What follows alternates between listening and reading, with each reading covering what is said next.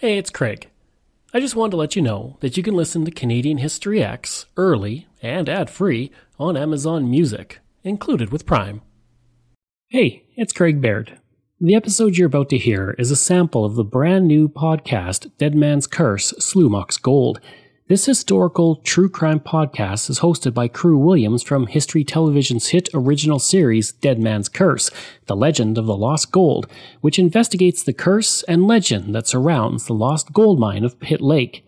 On their quest, they're joined by members of the local First Nations, historians, and cultural experts of diverse backgrounds as they sort fact from fiction and give Slumach a voice from the other side of the veil. In this episode, you'll hear about how an indigenous prospector, accused of murder, set a curse on anyone who searched for his hidden gold just before he was hanged.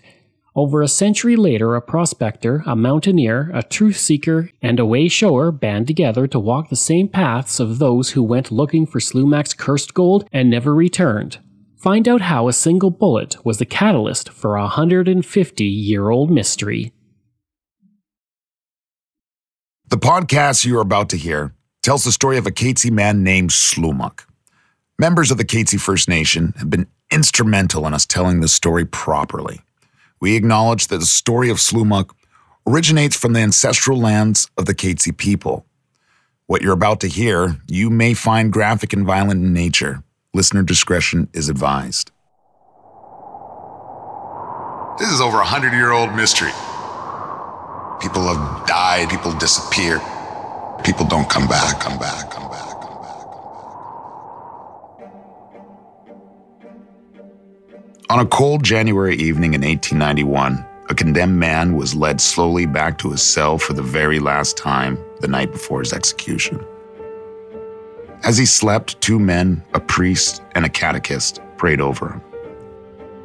The doomed man woke up, ate a good meal, savoring every bite, and minutes before 7 a.m., he was baptized in the hopes of eternal salvation.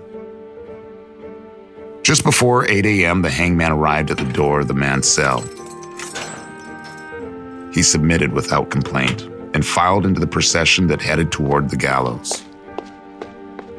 He walked firmly up the steps leading to the platform and faced the crowd below. The hangman quickly adjusted the noose as the priest commenced a final prayer. Then a black cap was put on, and at 8 o'clock exactly, the bolt was drawn. The trap fell, and the man's neck broke as his body dropped eight feet, ensuring his death was painless.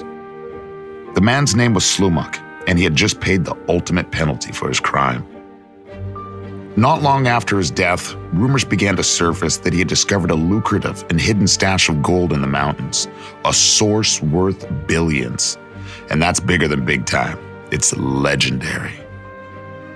It's said that just before Slumach was hanged, he muttered these words as a warning to anyone who dared to search for his secret gold mine. Nika memlus, mein memlus. Loosely translated from the Chinook language, the words mean when I die, the mind dies. I'm Kru Williams, and this is Dead Man's Curse. Episode 1 The Crime.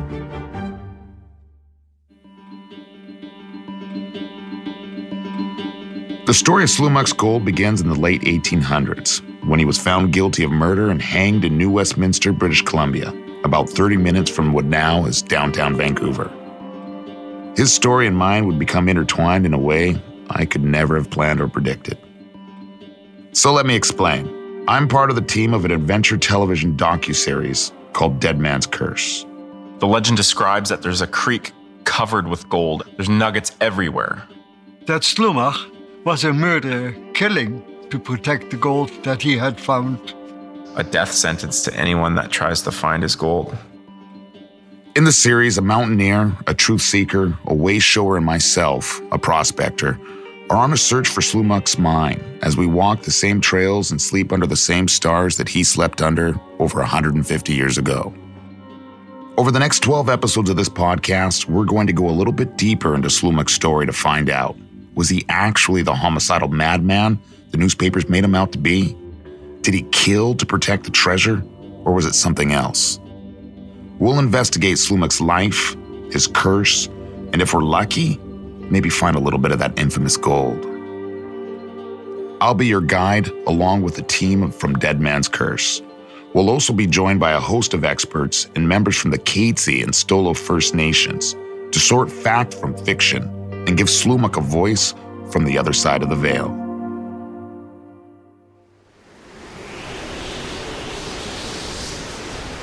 If you've seen the TV show, you'll know that last spring I was on the side of a glacier on the Mamquam Mountain, upriver from the Pitt Lake and miles away from home, just chilling in my tent. This was the first time I've ever been climbing on a glacier, and my first big expedition with my buddy, Adam Palmer, the expert mountaineer. That night, there was nothing outside but rugged, unforgiving terrain. I remember being overwhelmed by it all. When we first arrived in the helicopter earlier in the day, I could feel an essence. I mean, you could feel it in the water. It was something special. There's something really unique about the Pitt Lake region. It's Jurassic, like the land that time forgot. Everything's extra large out there, from the trees to the wolverines, the bears, and the cougars. So it makes sense. If everything's extra large, there should be extra large gold too. We were in search of Slumach's gold, but came up empty handed. I was just ready to get out of there, but it was getting late, so we just set up camp instead. So I'm gonna tell you straight up from the very beginning, I have not feared that curse. Plain and simple. I know there's a lot of gold, and I know I can get it. That's what I'm doing. I'm a God fearing man. I fear God, not curses. I had one of the most vivid dreams of my entire life. The kind where I felt I could reach out and touch it, touch it, touch it, touch it. That night, I felt cold, sandy, wind-blown finger pressing on my lips. I don't even know about sharing the details with you, to be honest. I felt like I wasn't supposed to tell anyone at all. It felt like a warning from centuries ago from a man protecting his treasure, ensuring it remains as lost as he had intended. Maybe I got too close because in that moment, the curse became real, very real, like I could be next. Slumach's story has been with me since I was about 13 years old, when I first heard it while working on a sawmill in my uncle's backyard. I don't even remember how it came up, but he said, There's a mine out there with your name on it. And I couldn't believe it. Turned out he was telling the truth, sort of. There was the legend of the Lost Pit Mine. The more I found out about it, the more it enticed me, the more I wanted to find that gold for myself. I started doing research, reading books, going to libraries, and watch prospecting and treasure hunting shows hosted by Bill Barlee and Bill Burrud. Hi, I'm Bill Burrud. The program is Treasure, and our story is an exciting one about John Slumach, who's supposed to, to have had a gold mine hidden away in the wild Pitt Lake mountain country just 60 miles from Vancouver, British Columbia. Shrouded in legend, cursed for over 68 years by the ghost of its owner.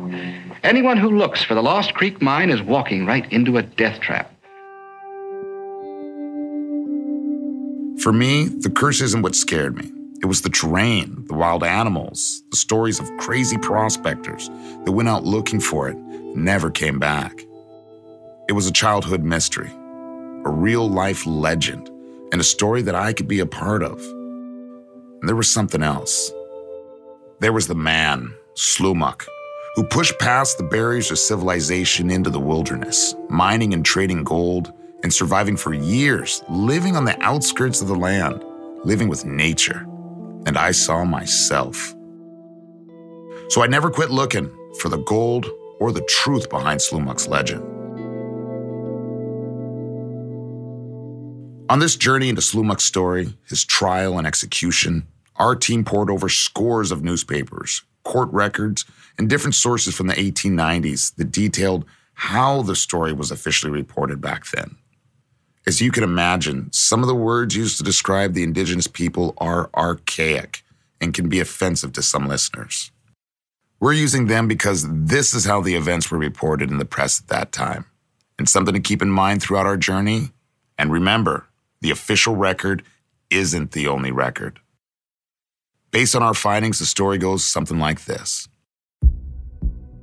In 1858, around 30,000 gold seekers flooded the banks of the Fraser River in British Columbia's first significant gold rush. Prior to 1858, the population of the non sovereign British territory, known as New Caledonia, was between 40 and 50,000 people, mostly indigenous peoples. To avoid the lawless conditions of the California and Australian goldfields just a few years earlier, and not wanting to lose territory to the Americans, the British government was quick to establish New Caledonia as the colony of British Columbia on August 2, 1858. This is around the time when a brash and fiery young indigenous prospector named Slumach came from somewhere in the mountains north of the Pitt Lake down to the bustling port city of New Westminster. The town was a gold rush staging area on the Fraser River, and when Slumach would arrive, he'd bring gold nuggets the size of walnuts and spent small fortunes on booze, gambling, and women. No one knew exactly where he came from, and no one knew exactly where he went when he disappeared for weeks at a time. The mountains north of Pitt Lake, part of the Pacific Ranges of British Columbia, were steep and foreboding, covered by towering redwood cedars, hemlocks, and Douglas firs threaded by fast running mountain streams and traditional indigenous trading trails, overgrown with brush in the wake of European colonization. In winter, snow can make the forest life threatening and virtually impenetrable. It was rumored that sometimes he would take one of the ladies with him, only for her to disappear and never to be seen again.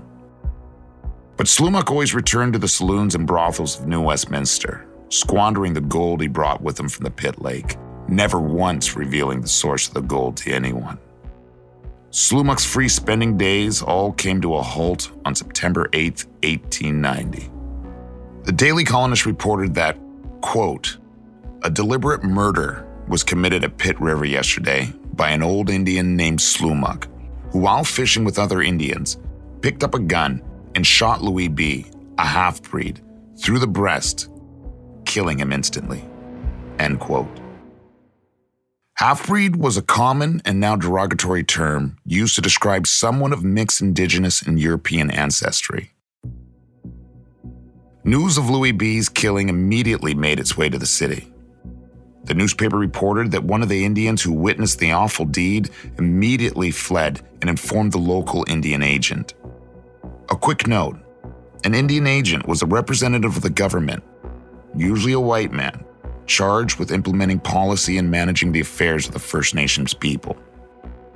In the newspaper report of the murder, the witness told the Indian agent that, quote, he had not the slightest doubt that Slumach would murder the first man he met because he had the countenance and resemblance of that of an incarnate demon. End quote. It is said that after killing, Slumach reloaded the gun and went into the woods with plenty of ammunition. The other Indians present were too frightened to detain him, the paper reported. The day after the murder, they said that Slumach had been attempting to dump Louis B.'s body far away from the shore into the deep, dark waters of the Pitt Lake.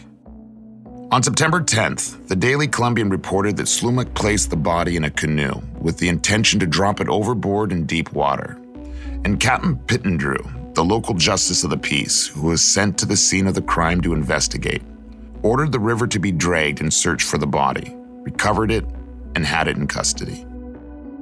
The newspaper also reported that an eyewitness, who first reported the crime, was taken to the city lockup this morning for safekeeping and that a jury was summoned to proceed with the coroner's inquest into the murder.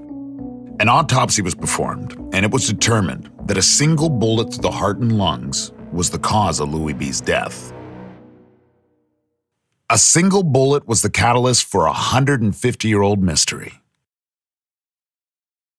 Before we go any further into the story, I need to address the term jury as it was used in the news reports from the 1800s.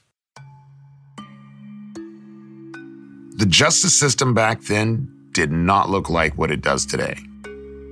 Remember, at the time the story took place, Canada was still a British colony, and although common law ruled, the right to be tried by judge and jury in Canada for indictable offenses under the criminal code did not get codified until 1892, a year after Louis B's murder. So the historical role of the jury was very different from what it is today.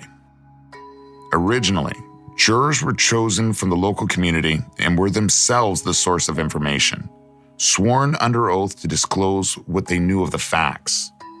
Jurors were almost exclusively white and male, often land owning and middle class or wealthy.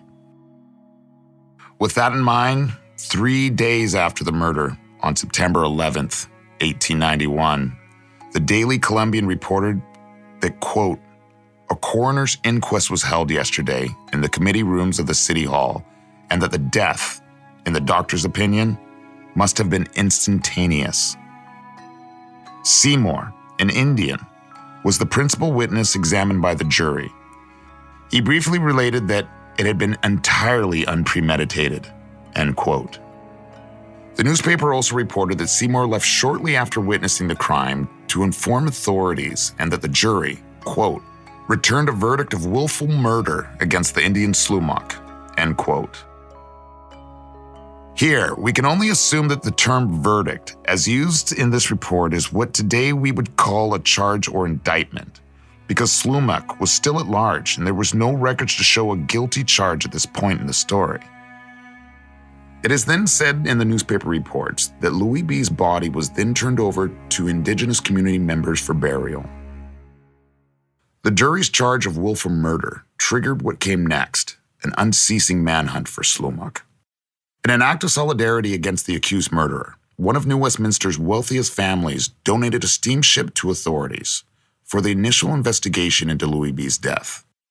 And leading the search for Slumach was Warden William Moresby. Like most settlers to BC at the time, he was born in England and was 14 years old when he immigrated to British North America in 1861. Moresby became a constable and at 30 years of age was appointed governor of the jail of New Westminster. He had been at the post for 13 years when he set out to find and capture the murderous Slumach. Moresby and two special officers traveled up the Fraser River to the scene of the crime by the donated steamship.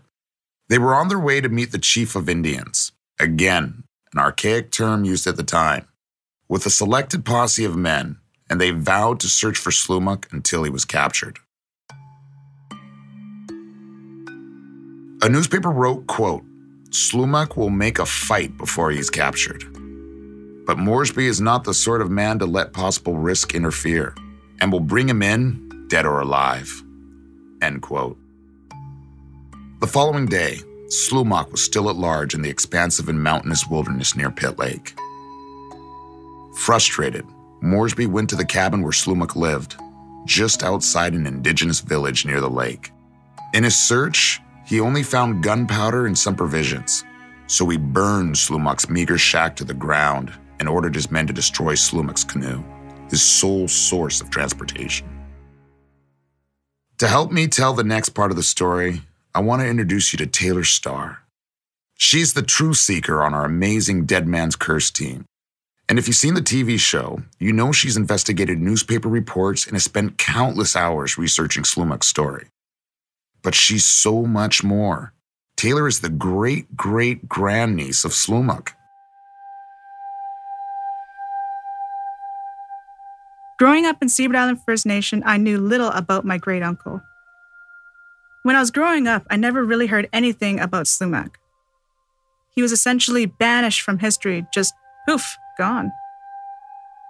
Historically, gold never meant anything to First Nations people, apart from everyone trampling on our land to go and find it. For me, the gold is actually completing this family tree. We find the gold, we finish Slumach's story. As part of the team for this project, I went to local libraries, scoured the papers, and also turned to local historians to try to get to the truth. And you've heard some of my research already. It's important to note that the colonist newspaper reported, quote, Slumach will now have to keep to the woods until cold weather and starvation drives him in. The Indians are all afraid of the murder and decline to assist in beating the bush for him, as he is armed and has lots of ammunition. End quote. The newspaper went on to say that, quote, Slumach is a desperate character and is credited by the Indians for another murder committed years ago and under similar circumstances. Although a few of the murderer's friends say he is insane, dozens of Indians say otherwise and declare he is only a bloodthirsty old villain. End quote. Back then, First Nations people were portrayed as savages. Indigenous people have been stereotyped throughout history. Slumach has been depicted as a sort of cartoon character. This is something that we'll investigate in this series and in future episodes. Because there's been so many stories that have been told about Slumach. So, my mission right now is to actually put his story together and to put my family's story together from this.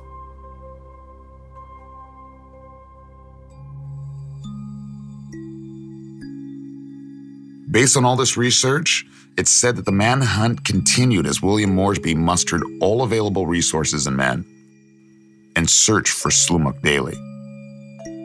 A few days after the killing, on September 13th, one of Moresby's special constables saw Slumach using grass fire signals to communicate with his relatives, and in particular, communicating the location of the search party. Then, in a close encounter with a fugitive on a beach alongside the lake, a constable claimed to have caught Slumach aiming his rifle directly at him. But he was able to throw Slumach off his aim with his own muzzle before an indigenous colleague fired a second shot. Slumach was said to have dropped to his hands and knees, quickly crawling into the bushes. Moresby arrived at the head of the lake where Slumach's friends and relatives had gathered, and they, it was said, behaved in a threatening manner towards him. They appeared to close ranks around the fugitive from justice, still hiding in the wilderness. Never one to put up with what he considered interference of his duties, Moresby ordered the entire population of Slumach's village to pack their belongings and move immediately to the Coquitlam Indigenous Reserve, about 20 kilometers away by steamship. Slumach's community angrily resisted the forced relocation, and his brother even attempted to fight Moresby, who beat him handily.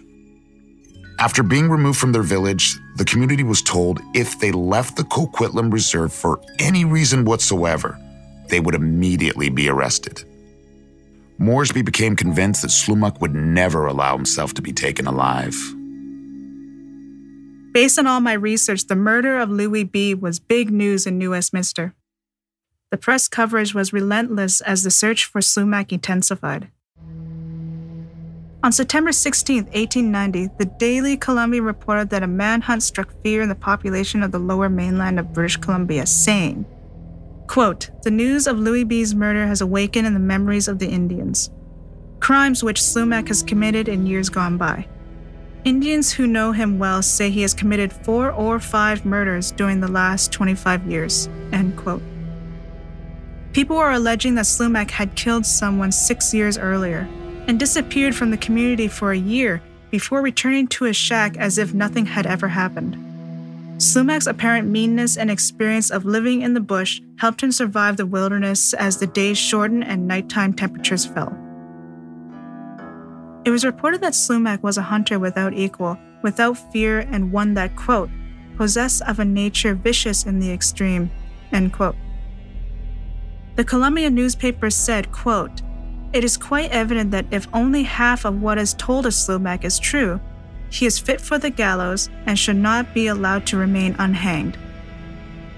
It would be a great relief to the people of Pitt Meadows and Maple Ridge when that old villain is secure within the prison walls. End quote.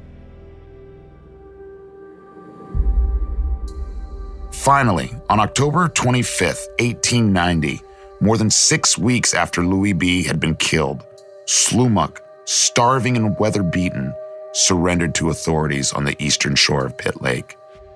As reported, the local Indian agent met with members of Slumach's community at Pitt Lake a month earlier, before their eviction from the land, and convinced them that it was their duty and in their best interest to deliver Slumach to the authorities.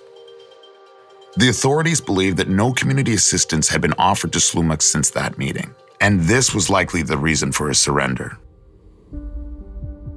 Slumach instructed his nephew to fetch the Indian agent, who went to the lake accompanied by two Indian policemen. When they arrived, they saw that Slumach had eaten nothing for several days and was in a terrible state of emaciation. His ammunition was all gone, and his clothes and rags, looking very wild and weather worn. That's when Slumach, this so called insane, bloodthirsty old villain, was taken to New Westminster, barely clinging to life. He was placed under the care of the jailhouse physicians. Would Slumach survive? And with all this outrageous press coverage, what were his hopes for a fair trial? Indian killer wants terror of Pitt Lake. Yeah. Why do they have to say Indian killer? Could have Gets just people- said killer, right? Yeah, gets people to read the article like, oh, what is this about? So it, it, it looks like the media is they're painting Slimak like the this terrible villain. Yeah. That's next time on Dead Man's Curse. Thank you for joining me, and special thanks to Taylor Starr for her work on this episode. Dead Man's Curse Slumach's Gold is written by Ernest White II and Dila Velasquez. Our producers are Jessica Young and Dila Velasquez. Editing and sound design by Rob Johnston and Roslyn Kafur. Our associate producers are Valerie Hold Mershon and Gail Starr. Our Indigenous Cultural and Heritage consultant is Gail Starr. Our executive producers are Chris Duncombe, Ernest White II, Michael Francis, Tim Hardy, and David Way. Dead Man's Curse is a Curious Cast and Great Pacific Media production.